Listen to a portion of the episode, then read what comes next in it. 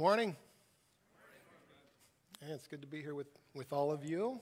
If you're a guest, I want to say, hey, we're glad you're here with us this morning on this Super Bowl Sunday. And if you're watching online, glad you're tuned in as well.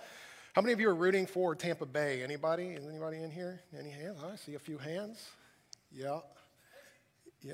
Okay. Well, good for you.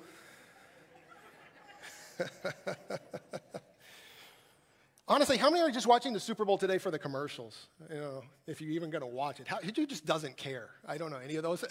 That's probably where most of us are at. Well, I'm glad you made it to church this morning. Hey, it's cold outside, but it's always good and warm to be with my church family. I truly love being with all of you, and we've been in this series. I hope this series has been as good for you as it has been for me. Choosing Joy. We've been working through the book of Philippians together, and we're living in a time we're living in a the world today with everything going on. We need some joy, and it really is something that we've got to be intentional about in our lives. It's something we've got to choose. It's why Paul is over and over and over again in the book of Philippians that we're working through, encouraging us to rejoice. In fact, we're going to get into chapter 4 today, and I just want to show you right off the gate here that he's going to go ahead and say it again. Philippians 4:4. Listen, rejoice in the Lord sometimes. Oh, yeah, that's not what he says. He says, rejoice in the Lord always, no matter what we're going through. It's like there is, if you know Jesus and you have a relationship with Jesus Christ and the hope that's found in Christ, you have reason to rejoice. He says, I'll even say it again, rejoice. Remember, Paul's writing this from prison, and he's saying, we always have something to find joy in, which is our relationship with Jesus. We've already talked about that a lot in this series. But this morning, we're going to see that Paul knows something when it comes to this topic of joy. He knows that if we're going to experience joy, we need peace.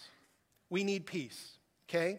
That when our peace increases, so does our joy. And we're going to see as we get into chapter 4 today, Paul is going to encourage us to have peace, to be more at peace. This last summer, my little girl Callie, 4 years old, was jumping on the bed with her cousin. And you know that song, Two Little Monkeys Jumping on the Bed? Well, one did fall off, which was my daughter, but she didn't break her head. She broke her arm. And in fact, she was crying, and my girl's tough. And so we knew just the fact the way she was crying and how long she was crying, like that's not like Callie. So we knew something was serious wrong. Took her, and she broke both bones in her arm. And, besides just the panic of all that and the having to rush her in and out of the hospital with different, appointments and things like that, the cost, some of you who have medical expenses, it is expensive. And instantly we found ourselves like thousands of dollars in medical debt because of all this. And I got a little, you can imagine, it was stressful. I found myself anxious. Now, fast forward 2 months later, she got the cast off. She's all excited. She's going to get to go swimming again.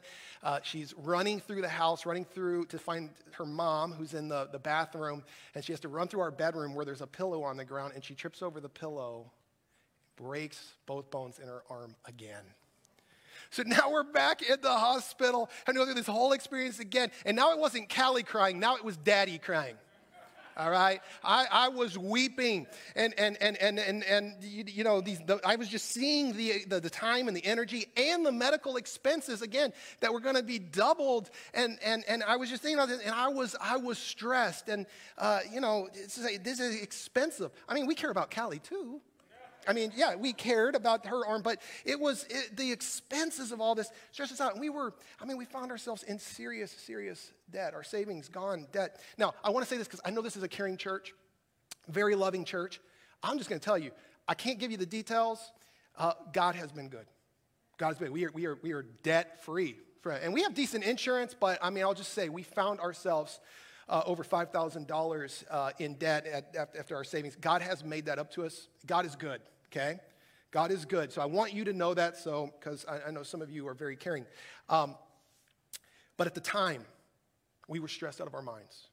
At the time, there was a lot of anxiety going on in my heart as I was looking at our finances, and maybe some of you can relate to that in some area of your life, dealing with anxiety, where maybe it's even at times you find yourself having a hard time, like even catching your breath as you think about something. You know, it's amazing what Jesus says in John 14. He says this. He says, "Peace I leave with you. My peace I give you, I do not give to you as the world gives. Do not let your hearts be troubled," or you could read that, "do not let your hearts be anxious." He says, "and do not be afraid." Jesus gives us this promise of peace. He says, "I'm going to give you this supernatural peace." But why is it as believers, we still find ourselves battling with stress, anxiety, and worry? Why is it that we find ourselves still in this place of anxiousness? And especially in times like we're living now, it can be easy to give way to anxiety in our lives. Last year, Google found out that the search for how to deal with anxiety, it doubled. It doubled last year from the previous year. It is the number one, this issue of anxiety, it's the number one considered mental disorder in our country. Here in the U.S., now I say that, and to be honest with you, I don't like the fact that we call it a mental disorder. I do think some people have such an extreme case, they need to get professional help. Sometimes there's something physiological going on. But I don't like calling it a mental disorder because really it's something we all struggle with. Anxiety, worry, fear of the future, fear of the unknown, fear of uncertainty. It's something we all deal with to some degree or another. Some, maybe it's not panic attacks and things like that, but it might be just being really fidgety or you can't sit still. Some of you, you're troubled to be with your thoughts, to have actual quiet time where you have to like be with yourself or be in a relationship with God. That would be extremely hard for you. But some of us do have an extreme form of that. We actually find ourselves having panic attacks and being paralyzed by that. And there's all kinds of things that can bring anxiety into our lives, that can bring worry and fear into our lives. Sometimes it is our finances. It's a big one. It's a big one for many of us. But sometimes it's things like just getting a project done at work or at school. That can induce that in us. It can be relationships. We're going to talk more about that. Paul's going to bring that up later on. Relationships can actually be something that causes anxiety. Some of you get anxious when you're not anxious. You get anxious because you think you should be anxious about something. I've actually known people, life is going well, and they're like, it's going too good. I got to find something to get anxious about, right? So anxiety is a real problem that we deal with in our culture and in the world. All of us struggle with it. And Paul this morning, he wants to help us have peace. Peace. God gives us this promise of peace, but what we're going to see from Paul as we get into chapter 4, he's going to get very practical. He's going to get really practical in chapter 4 because he's going to teach us that there are some things that you and I need to do, some disciplines that you and I need to put in place, some things we need to practice if we're going to experience the peace that Jesus promises us. And that's what I want us to look at today. Paul wants our peace to increase. Paul was, remember, he's writing this inspired by the Holy Spirit. Ultimately, it is God who wants your peace to increase. And so as we look at chapter 4, I see a few things here that Paul's going to teach us that can help our peace to increase. Now here's the first one. We got to give grace to others. If I want my peace to increase, I've got to learn to give grace to others. Now that might sound kind of odd to you that we're talking about anxiety and that we would go here, showing grace to others, but you're going to see that this is a big part of having peace in our life. It has to do with our relationships with others. In verse 2 of chapter 4, Paul says, I plead with Euodia and I plead with Syntyche to be of the same mind in the Lord. So apparently what's going on is we have these two women in the church of Philippi who are at odds with one another. They're in conflict with one another. They're not getting along. And can you imagine your name getting put in the Bible because you are at conflict with someone else in the church? That's how these women will be remembered, all right? Euodia and Syntyche, I can just imagine this, by the way. I can imagine Euodia sitting on one side of the church, Syntyche on the other side of the church. Paul writes this letter from prison. It gets to them. They're like, we're going to read this letter in front of the church. And then in chapter 1, Paul's talking about the gospel is advancing, even though I'm in prison, even though I'm in chains. And I can just hear Euodia and Syntyche, amen. Amen. Then you get to chapter 2 and the humility of Christ and how humble Christ was. And amen, amen. Chapter 3, it's about putting Christ first, making Christ your goal. Amen, amen. And then you get to chapter 4, and Paul's like, hey, Euodia and Syntyche. And straight up calls them out. Get along. It tells us this is a big deal. Sometimes as Christians, we forget that when there is tension in relationship, like this, it matters to God. It mattered to Paul. This is a big deal. In verse 3, he goes on to say, yes, and I ask you, my true companion, he says, help these women since they have contended at my side in the cause of the gospel, along with Clement and the rest of my coworkers, whose names are in the book of life. I find that fascinating. These are Christians. These are believers. And it's Paul's reminding them, hey, your names are in the book of life. It's almost like he's saying, don't forget, you're going to spend eternity with one another. You might want to learn how to start getting along. Right? You're going to spend eternity with others. We're going to be in eternity with one another. And so for Paul, this is a really big deal. But this isn't a big deal in our culture today, right? I mean, this isn't relevant, is it? This idea of getting along. This is one of the things that's so beautiful about the church is we have people who are coming from all different walks of life, all different places, all different backgrounds. You have people probably in your row who voted differently than you. And some of you are like, who is it? You're like sitting with your family right now. Which one? Okay, in your section, okay? You probably have someone who voted differently. And yet we come together and we're united in Christ. And that's, we don't know what the odd, what these two women were in conflict about. But Paul's just saying we're called to get along as believers. So how do we do that? How do we do that? Well, verse 5, he says, let your gentleness be evident to all. This word gentleness, I think maybe a better translation in the Greek, it's actually your graciousness. Let your grace be evident to. Be gracious to one another. It means like don't be so easily offended. Be kind. Listen to one another before having to be heard. But it also means being willing to forgive. Forgive when you are wronged. And he gives us a warning. He's like, the Lord is near. And he either means that Jesus is soon to come back and you don't want to be caught being one of those Christians who I just refuse to forgive. Or he means the Lord is watching. It's like, God's here. He knows. This is a big deal. Forgiving others. It's interesting. Jesus talks about forgiveness. It's the one command where he talks a little differently about this topic of forgiveness. Many of you are familiar with the Lord's Prayer. And in the Lord's Prayer, Jesus says, Father, forgive us our trespasses. What? So we forgive those who trespass against us. But then, after the Lord's Prayer, he circles back to explain. The one thing he says in the Lord's Prayer, he circles back to explain it. There's one, and it's that topic of forgiveness, okay? And he goes on, after he teaches the disciples to pray, listen to what Jesus says. I want you to hear this, friends. For if you forgive other people when they sin against you, your heavenly Father will also forgive you. But if you do not forgive others their sins, your Father will not forgive your sins. I mean, big deal? That's a big deal. Now, most things Jesus teaches, it's like you've received, so then do it to others. And that is certainly true when it comes to forgiveness.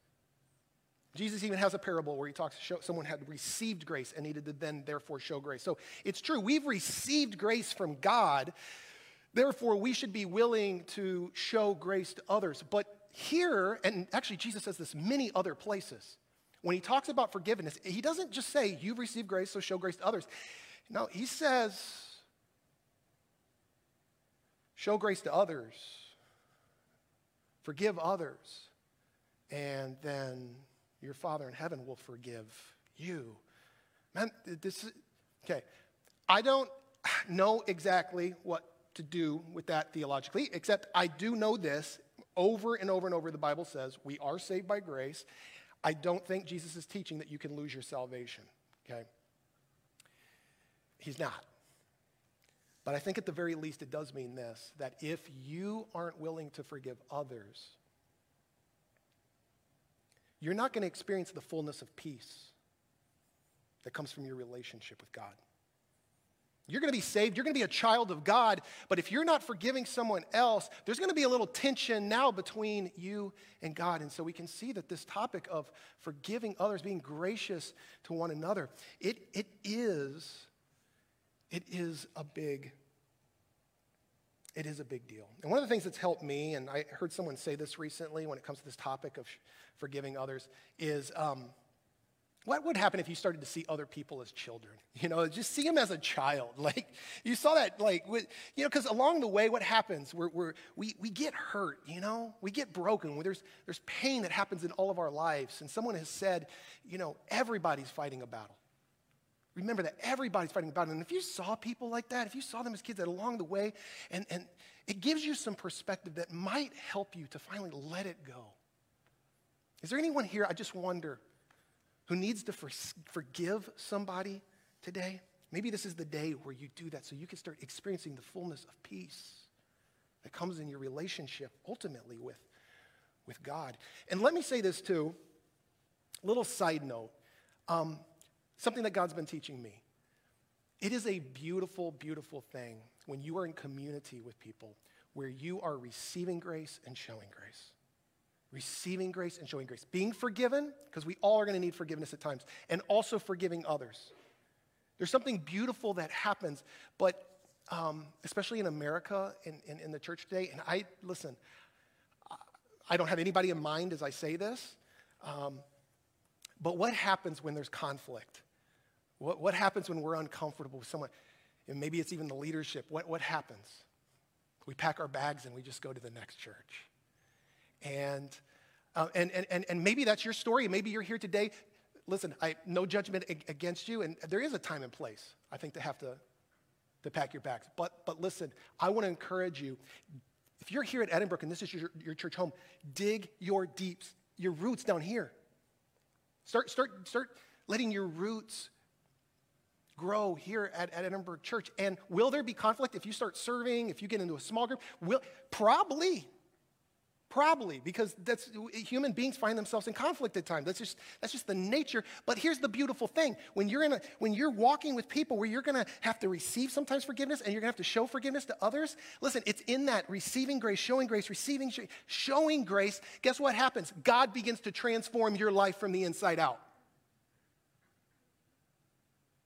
And when I just pack my bags and I leave and I do the easy thing, guess what? You are short-circuiting the growth that God wants to do in your heart. There is something that very beautiful that happens when Christians receive grace, show grace, receive grace, show grace, grow in that together and see the beauty and the good that God works out through that. I want to encourage you to be a part of that here at Edinburgh Church. First way we receive peace, we got to show grace, be willing to show grace to others. Second way we receive peace, we increase our peace, is we cast our burdens on God. Cast your burdens on God. Paul goes on in verse 6, he says, do not be anxious about anything. Many of us know this verse. We love this verse. This is one of those tattoo verses, right? Do not be anxious about anything. God doesn't want us being anxious or worried. Now, the tense being used here, do not be anxious. This is a present continuous tense, so it means don't be continuously anxious. Even Paul admits at times he was anxious about something.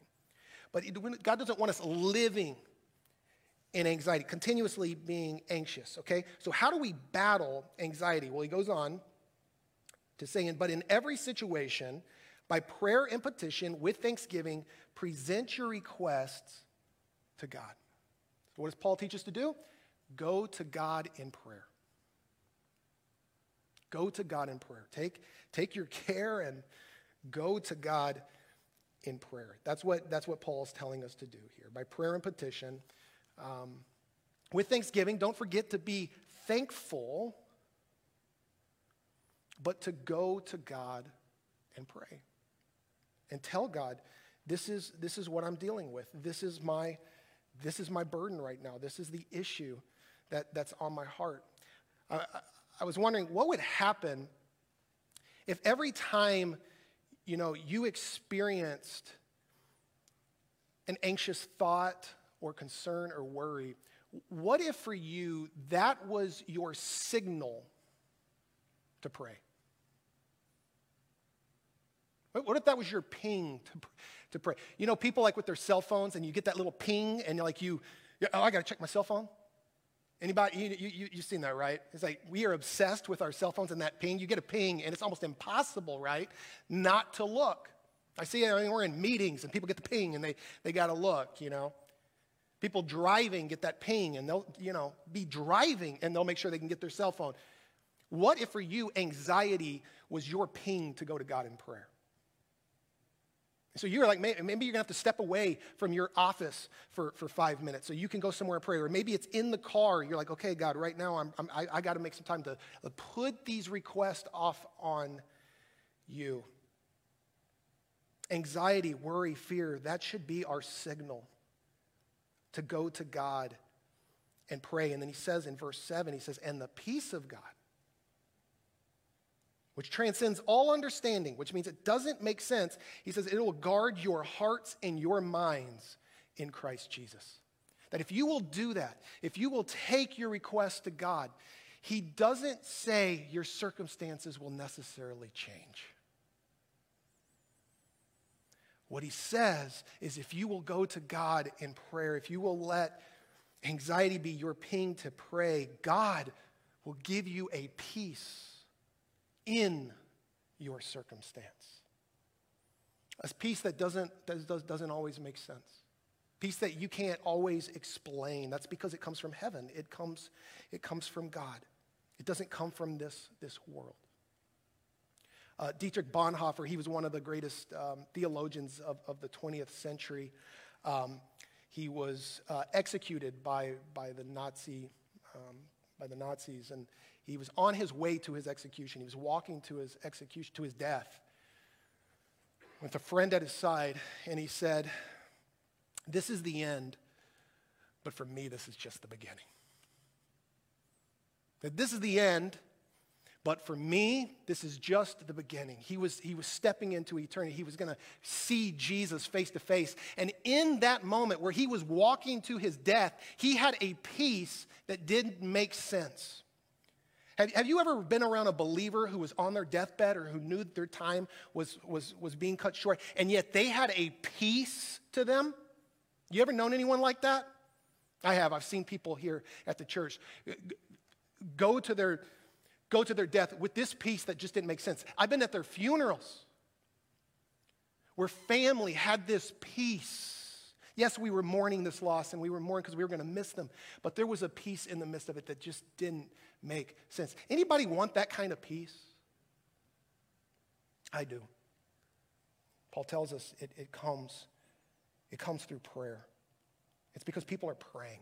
That's why I believe that peace exists, because people are praying. They're connecting their hearts with God, and they're taking it to God in prayer. All their fears, all their worries, all their stresses. Look what Peter tells us in 1 Peter 5:7. He says, cast all your anxiety on him, on God, because he cares for you. God loves you. He doesn't want you to be stressed. He doesn't want you to be anxious. He doesn't want you living in fear and worry. He wants you to come to him and be honest with him, your deepest, darkest struggle, and cast it off on him. He says he'll carry it for you because he cares for you.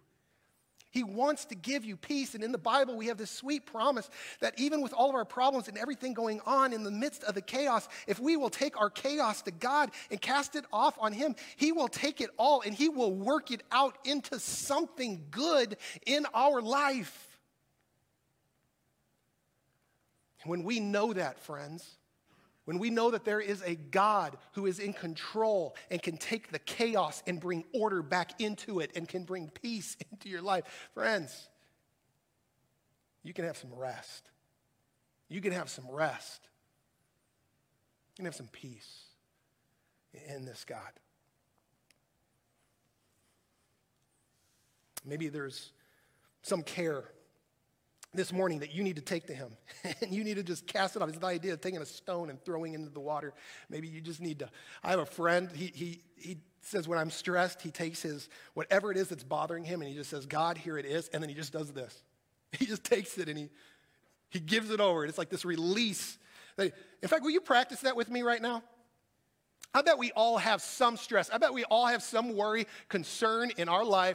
I'm going to ask you to do it. Come on, come on. Come on, people. It's going to feel good to do this together. All right, on three, we're just going to release it. One, two, three. God, yeah, He cares. He cares. He's going to take it. He's going to take it. It's up. It's in His hands right now. Let Him be in control. You know what it is? It's a way of surrender. God, I am surrendering all my care, because ultimately I'm surrendering my life, God. My life is Yours. I'm surrendering my life, including all my problems, all my struggles, all my sins that I struggle with, my temptations, my messed upness. God, I'm giving it all over to You. It's Yours. It's Yours. My life is Yours. And you know what He'll do? He's going to take your life and He's going to work something beautiful into it. That's our God. That is our God. He is sovereign, He is in control, and I want Him to be my friend, not my enemy, which means I submit and I surrender to Him. If you'll learn to do that, friends, and take your cares to Him, I'm telling you, you will see Him work something beautiful out through it. Oof. Cast your burdens on God. Brings us to this last way our peace increases, which is we think great thoughts. We think great thoughts, okay? Verse 8, Paul goes on. More thing Paul wants us to do so our peace will increase. Finally, brothers and sisters. By the way, he said finally now like 4 times in this letter. I just love that. He's a preacher. That finally, just close it, land in the plane. It's like the 4th time he said it. Verse 8, brothers and sisters, whatever is true, whatever is noble, whatever is right, whatever is pure, whatever is lovely, whatever is admirable, if anything is excellent or praiseworthy, think about such things, okay? Man, saying think great thoughts. In other words, think God thoughts. Think good thoughts. Thoughts that are of God. This word to think on, It's the idea of chew. It's the idea to chew on something.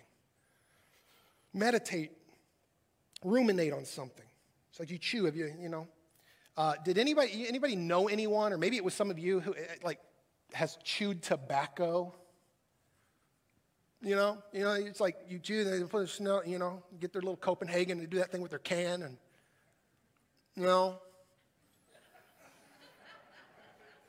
And they chew on it. What they're doing, they're chewing. This is what he's saying. It's like chew. But here's the thing about tobacco, and there's no judgment against anybody who does that. But even if you do, you know that long-term, that's not healthy, right? Long-term, that's not good for you to constantly have tobacco in your life. In fact, I went with a friend to Canada one time who chewed, and he bought it. And they put pictures of people with cancer on the tin can. And they showed people with throat cancer, and showed people missing part of their mouth or their jaw. I mean, they do that in Canada to show you it long term. It's really so no judgment. But as your pastor who loves you, I'd say you need to stop. Try to get some help with that, because at some point it will catch up with you. It's not healthy to do that like long-term to chew tobacco. But, you know, we generally know that, even those of you who might chew tobacco, you know, long-term, I shouldn't do this. Why? Because we care about our physical selves, we care about our bodies, but yet let me tell you this, people are chewing on stuff mentally that is more toxic than tobacco. And people are chewing on all kinds of things mentally that's going to be far more destructive for their lives than tobacco. I remember many years ago, this was like 10 years ago, this was before I came to Edinburgh Church, but I got caught up in this, I don't know what you would call it, but people were saying that we were going to get hit with solar flare. This just sounds so ridiculous, just saying this out loud. And it could, I don't know, I guess it could happen, but they said we were going to get hit with solar flares and we were going to lose our electrical grid. Like it was going to wipe out the electrical grid. Anybody else ever heard that? And at the time, I was like on these news sites where it was saying we are going to get hit with solar flares and we are going to lose the electrical grid. Danielle and I didn't have much money at the time. I actually went out and spent over $400 to buy a generator, because I was so convinced. I was chewing on this idea, this conspiracy or whatever you want to call it, that we were going to get hit with solar flares and we were going to lose our electricity. But then what happened is in my personal life, one day I was just having this like really bad day. I think I was applying for a job and it fell through. Last minute I found out I didn't get it. I've been going through a whole process. All this stuff, I got hit with it. And here's the thing, it all caught up with me. And I remember sitting on my couch and just feeling some of the deepest despair that I've ever felt in my life. And I was a believer. And yet here I was wallowing, feeling despair. And I realized why it was. It was because I was chewing on these beliefs, chewing on this idea that the world was coming to an end. And I was just chewing on it. And when other things started going wrong in my life, it all caught up. And friends, it was destructive in my life. It was destructive. And Paul's saying here, don't do that. Don't chew on those things. Yeah, it's not bad to be aware of things going on in the world. It's not bad to be aware of things that's going on in the news, but don't chew on it. He says, what you need to chew on are the things that are good, the things that are noble, the things that are of God. Can I just remind us for a second? There is still good in the world. We still have hope. If you're a believer, if the world does end, that should be the best news ever. We're going to be with Jesus forever, you and me together. We'll still do church up there, I guess. I don't know, but it won't be me up here. It'll be Jesus, which means I get to sit there. I can't wait. Got a lot of things to be hope-filled about, friends. There is still a lot of good all around us. So I told you Callie broke her arm twice, which meant Danielle and I spent a lot of time at the hospital. And the hospital we went to was Children's Hospital. I don't know if any of you have ever been to Children's Hospital. They got kids and parents there who are struggling with things a lot more serious than broken arms. And I saw some kids and some parents who I couldn't imagine what their lives must have been like. But I remember seeing this dad who had his son in like a smaller hospital bed that he could push, and he must have known the place because he was pushing his son around. His son's head was shaven, looked like maybe, couldn't have been more than 10 years old, maybe he had leukemia or something like that, I don't know. I was just like, I can't imagine. And it looked like he was pushing him down this corridor where maybe they did prep for like surgery or something like that, or some big procedure. And as the dad is just about to go through the double doors, I see this nurse walk out.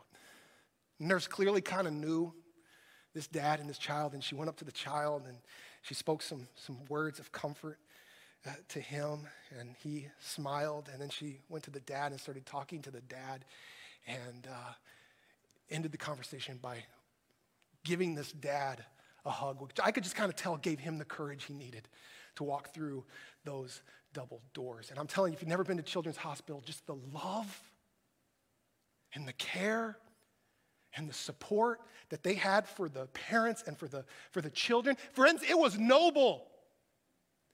It was noble.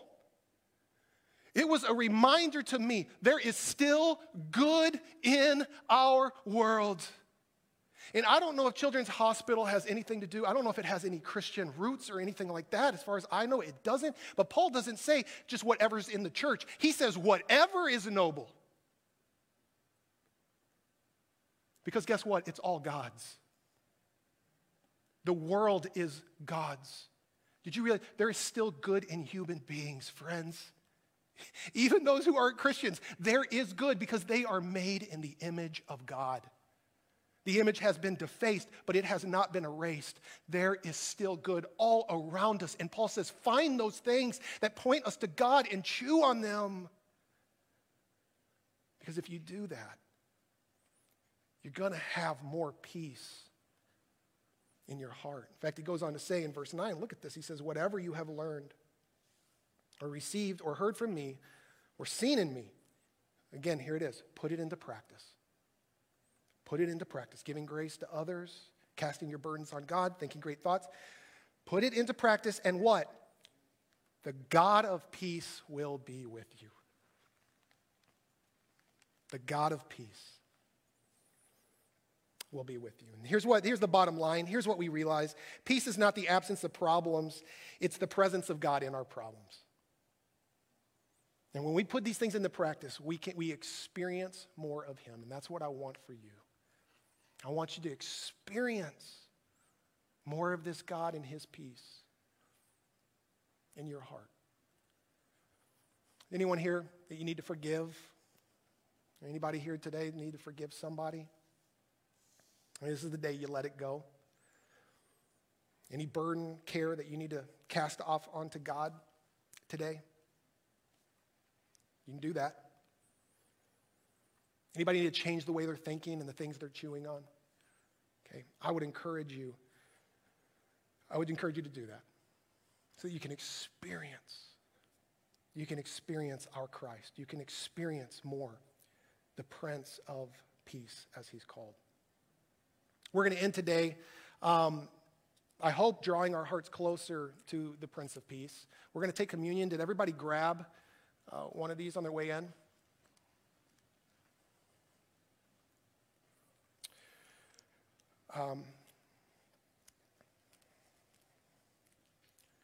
This cracker, this wafer, this blood, just a reminder, it represents Jesus giving his life for you and me. Being nailed to a cross, having lived a perfect life, fulfilling the law in our place, and bleeding out so that you and I, what? Yes, could be forgiven, could be washed clean of our sin, but ultimately so that you and I could have peace with God. Jesus came so that you and I could be at peace with God, so that our sin could be wiped away and removed from us as far as the east is from the west, so that we could be given a righteous standing that's not our own, so that when God looks on you, and this is what you need to understand this morning, friends, when God looks on you, he sees the righteousness of Christ on you. The law has been fulfilled for you because of our Jesus. And so we have peace. We have peace with God. But he doesn't just want us to have peace with him. He also wants us to have peace with each other. Friends, we are family. Did you know that? We are God's holy ones. We are saints. We are brothers and sisters in Christ. And we are on this incredible journey that's all headed to heaven together. Is that not an incredible thought to chew on this morning? We are family. You are my brothers. You are my sisters in Christ. Why? Why is this possible? Because of our Jesus. Can we say thank you, Jesus? Thank you, Jesus. So we're gonna eat together. If you want to peel that first, that top layer, take the wafer here. On the night Jesus was betrayed, he broke the bread and he said, this is my body. This is my body being broken for you. Do this in remembrance of me.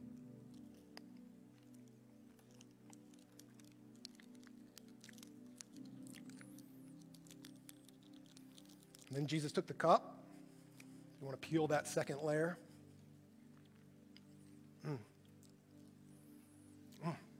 Chew on Jesus right now.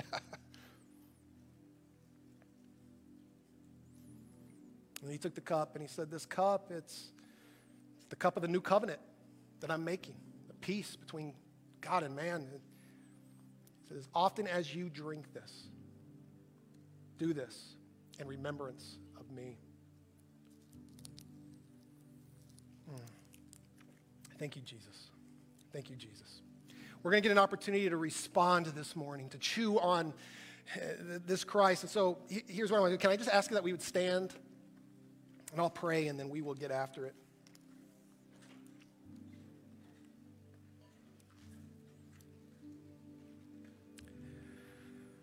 Oh, Jesus, we love you. We love you. And, man, this topic of peace, I want it for us. I want it for us so badly. I pray people aren't just coming in here today and just hearing another message. I pray they're going to put these things into practice. They're going to draw closer to you. They're going to experience you, the Prince of Peace, and that it will reign in our hearts. It will reign in our minds. It will change us as a people. So, God, give us the power today. If there's anyone we need to forgive, right now we let it go. We let it go. From the bottom of our heart, we let it go. Help us with that, Lord. Give us the power and the strength supernaturally to do that and to be free from that. Be at peace with that person as much as possible. And God, our burdens right now, we give them over to you again. Just take them. If someone hasn't already turned that over to you, I pray they'll do that right now. God, hand it over. And God, help us to be people with our minds who chew on you. Draw those nutrients that come from a relationship with you in the depths of our being, that we could know your love and your joy and your peace that only you can give. In this world we live, God, I'm going to pray right now it would be ours and we would claim it. Thank you, Lord. Thank you that all this is possible because of your sacrifice and your love for us. We pray this in your name. Amen.